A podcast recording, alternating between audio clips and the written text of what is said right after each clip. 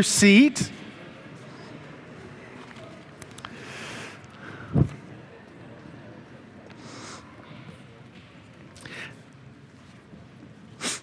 Uh, this is the last Sunday of our series called Hot Topics. And to be quite frank, I mean, we had a question come in about what we're looking at today, but it's not very, I mean, it's not hot in that way. It's not something that people, you know, argue about on Facebook or anything like that, but I think it's immensely valuable. Um, you can see in your bulletin on page, well, on page 11, uh, the title of the sermon is When the Darkness Does Not Lift. We're ta- what we're going to be talking about this morning is really spiritual depression. What do you do when God seems distant? So, we'll be looking at 1 John 3, verses 19 through 24. If you're willing and able, please stand. Read God's word.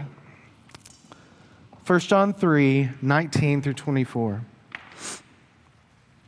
By this we shall know that we are of the truth and reassure our heart before Him. For whenever our heart condemns us, God is greater than our heart, and He knows everything. Beloved, if our heart does not condemn us, we have confidence before God. And whatever we ask, we receive from Him because we keep His commandments and do what pleases Him. And this is the commandment that we believe in the name of his Son, Jesus Christ, and love one another just as he has commanded us. Whoever keeps his commandments abides in God, and God in him. And by this we know that he abides in us, by the Spirit whom he has given us. This is the word of the Lord. Thanks be to God. You may be seated.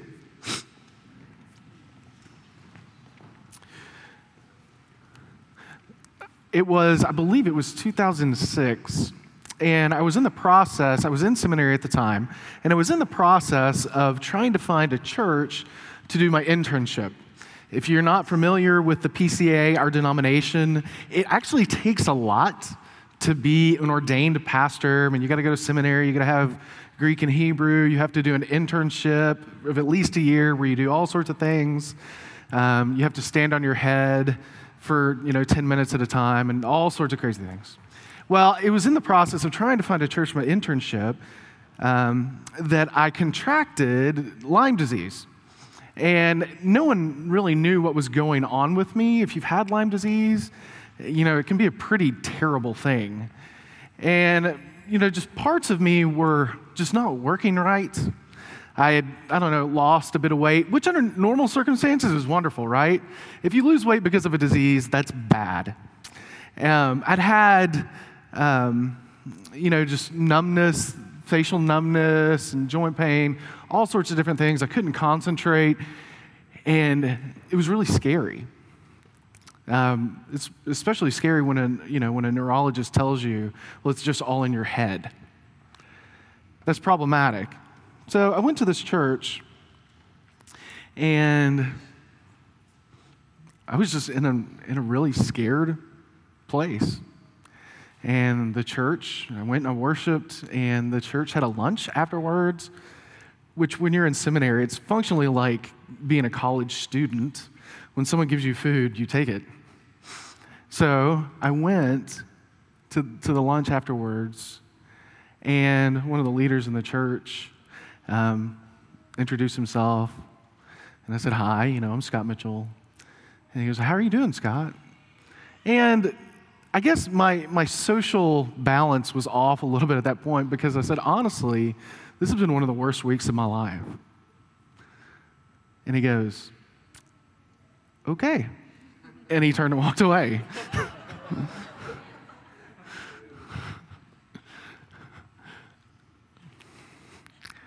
that, that hurt. Um, you know, what it, what it says to me, like that's a, that's a, you know, a kind of a, a pretty clear and specific picture of something that we all have, let's say maybe on a weekly, monthly, yearly basis. Like everything's not okay. One of the things that really irritated me about the church when I was, when I was younger is that church, a lot of times in the Bible Belt, you come in, everyone kind of puts on the happy face, and they act like they've got it all together. When on the inside, that's just absolutely not true. Some of us are in a place where we are happy and things aren't breaking down all around us. But a lot of us come in to worship and something is going on. And it's kind of hard for some of us to put on the happy face. So we come late so we don't have to talk to anyone, and we leave immediately so we don't have to talk to anyone, so we don't have to put on the happy face. And sometimes what's going on is just we come to worship, we see people who seem intimate with God, and He is He just seems so distant to us. He just seems really distant to us. So, what we're looking at today is what do we do when the darkness does not lift? When it seems that you're under the cloud. Or it seems, notice the word seems, it seems like his face is frowning upon us. Uh, when we're in a type of what the Puritans may call spiritual depression. Okay? So, what do I do when God seems distant? What do I do like, when I'm in a spiritual funk?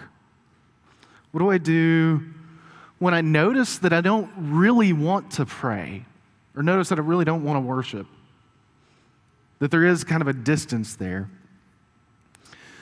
Well, I think some of this has something to do with our understanding of what the normal Christian life looks like and kind of understanding behind it what we might call spiritual depression. Part of this is expectations, right? For those of you who have been married for very long, you know that expectations play a giant role in your marriage. Expectations met, expectations not met. But we have expectations spiritually kind of coming into it. Some of us come in to the Christian life and expect kind of rainbows and lollipops. We expect the happy church face. We come to church, everyone's happy. How are you doing? Good. How are you doing? Good. And you think, everyone around me loves Jesus and everyone's doing great. What's wrong with me? Right? What's wrong with me? Well, if you expect the Christian life to kind of be good, then all the time, which the Bible doesn't say that at all, then you're going to be one of two things. You're either going to pretend that everything's normal when it's not. I mean, like everything is all together when inside you're just falling apart, or you're actually going to try to convince yourself that everything is okay when it's not. So there's a, maybe a, a type of self deception here. But you know, there's not, there's not a saint in the Bible or in history who hasn't dealt with long periods in which God seemed to be distant. Abraham, I mean, he, he went for more than a decade without ever hearing from God. Abraham, Jacob, Moses, David, the Apostle Paul prayed three times that the Lord would remove the thorn in his side. No answer to that one. Augustine, Luther, Calvin, Jonathan Edwards, Charles Spurgeon. So, 1800s, Charles Spurgeon, London, Baptist preacher. And he, in, in his own writings, he would talk about how prone to melancholy he was and how distant God seemed. And then, how do I stand at a pulpit and preach to thousands of people when God, throughout the week, has seemed so distant? This is a common thing in the most godly people we can think of over the past 4,000 years. And I would think, and I think the scripture says, that that's normal. That what these people experience and what you experience, maybe behind the friendly mask, is actually normal. And it kind of means what it means to be a normal Christian. You know, in our faith, we have cycles of faith and repentance, right? Sin or idols kind of creep in because our hearts are idol factories. We repent and we turn back to Jesus in faith, and then we're, we slide back into it and we repent and we turn back to Jesus in faith. We've got cycles of suffering and rejoicing, cycles of intimacy with God and a perceived distance with Him.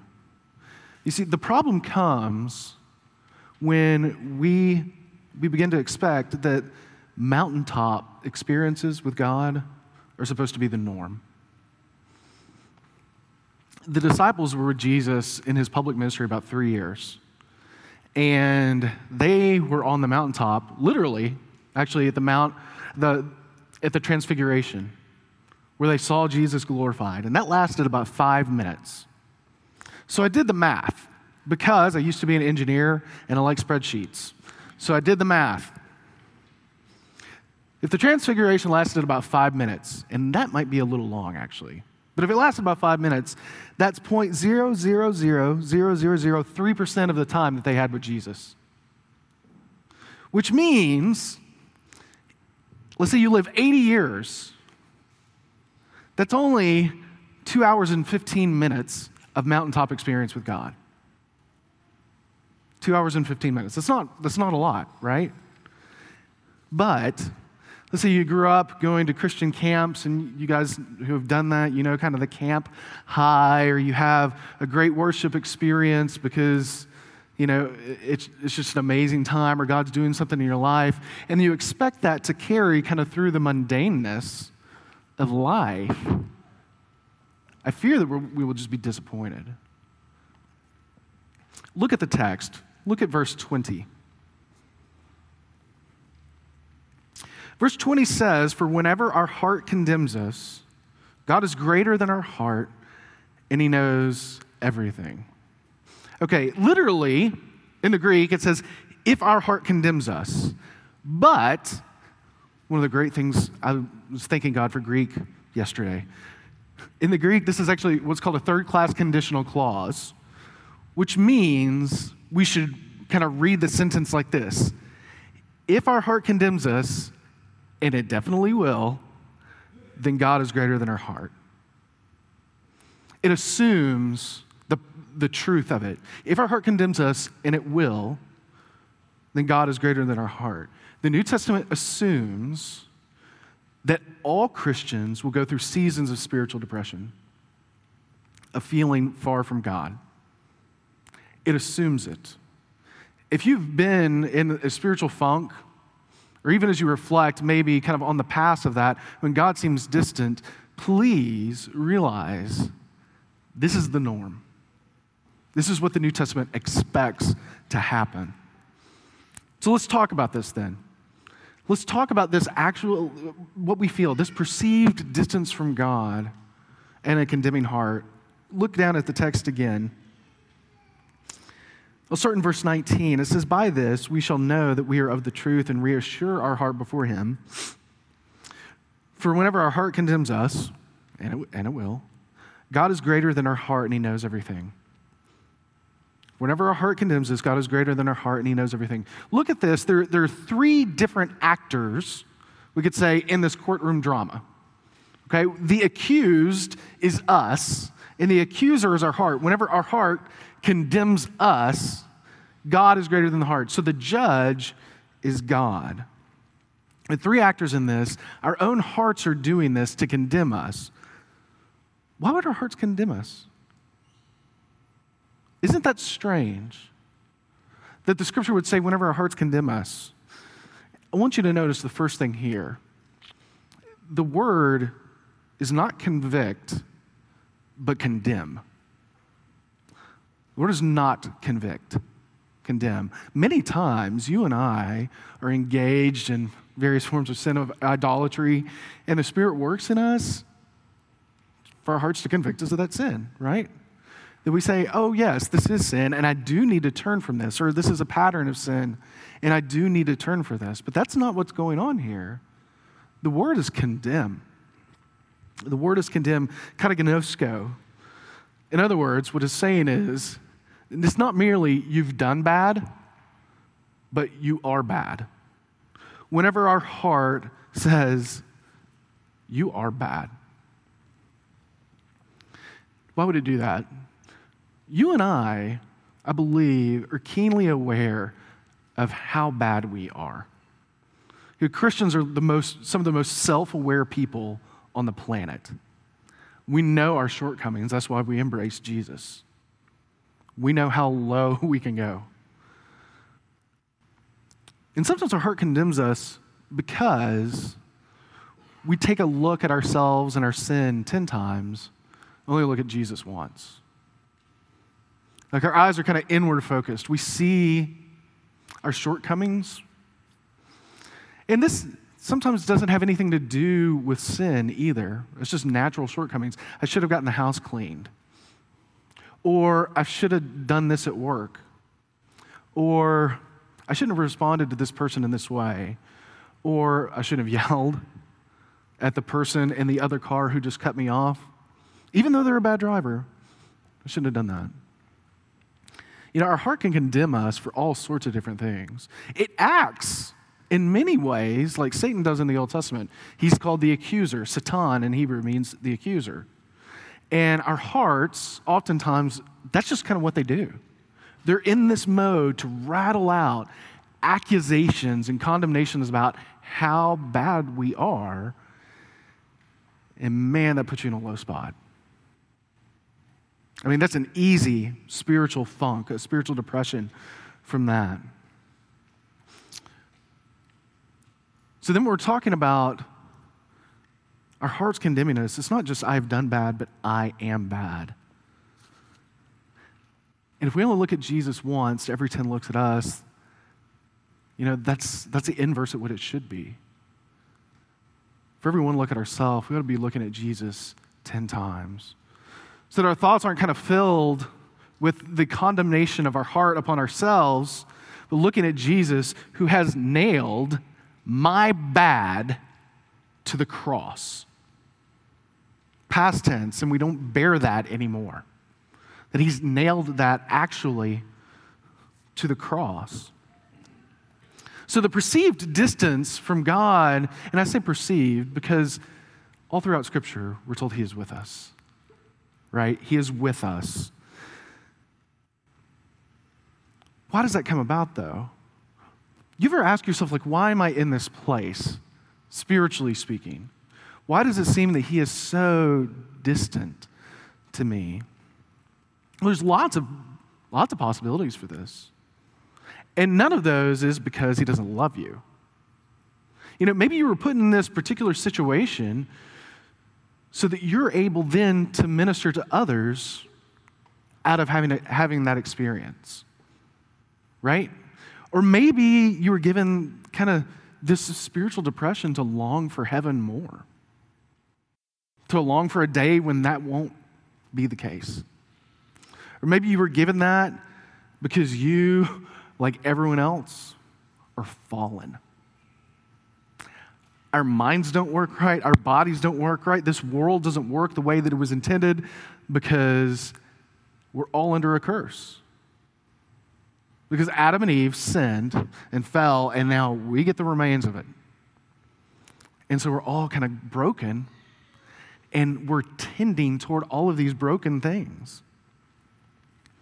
So our heart is constantly, if you want to say, working against us, and we need to have ears to hear the gospel preached to us, and let's take a page from Martin Luther to be able to preach the gospel to ourselves, to counteract the condemning heart. So, how do we even begin to think about getting out of this? How do we begin to think about getting out of, let's say, the spiritual depression? You know, to begin to answer that, we have to acknowledge the reality of a present God the reality of a present God. One of the significant themes in Scripture is we, we walk by faith and not by sight. We follow Jesus by faith. We believe in him and we trust in him. What this means is, practically speaking, what's important is not the quantity of our faith, but the object of our faith right? So I want to paint you this scenario with two little girls. Two little girls live in the north. and they're very excited because winter is upon them, and they're both very excited to go out onto the pond to ice skate, which is something that happens. So they're very, very excited. It's a very cold day, the water's frozen over.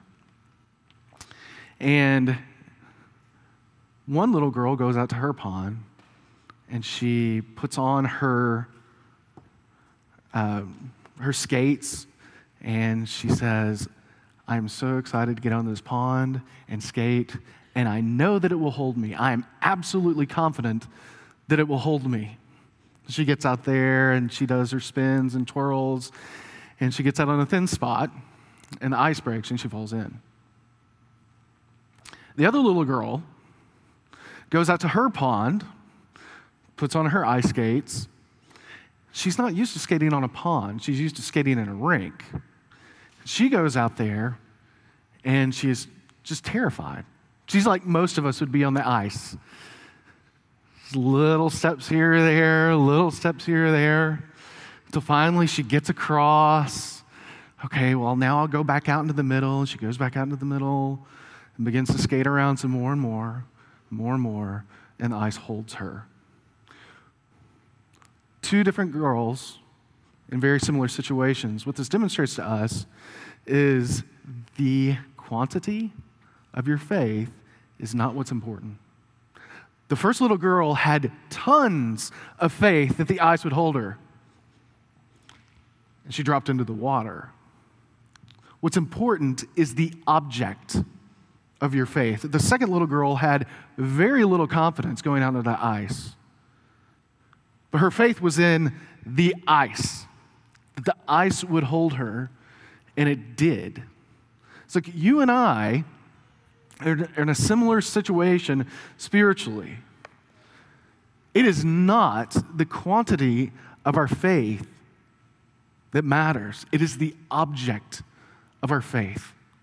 We don't have faith in faith, we have faith in Jesus. And even more specifically, our faith does not save us. Jesus saves us, and we're united to him by faith. A lot of times when we get into the spiritual depression, we're, we're asking this question Do I have enough? And we, in a way, make our own faith the object. Do you see that turn? That we're looking at the faith and thinking, Do I have enough? Do I have enough faith to get through the day? When our eyes and the object of our faith should be Jesus himself. Do you see that? It's Jesus that saves us. We need to stop looking at our faith and start looking more at Jesus. So, what can you do? Look at verse 22 and 23.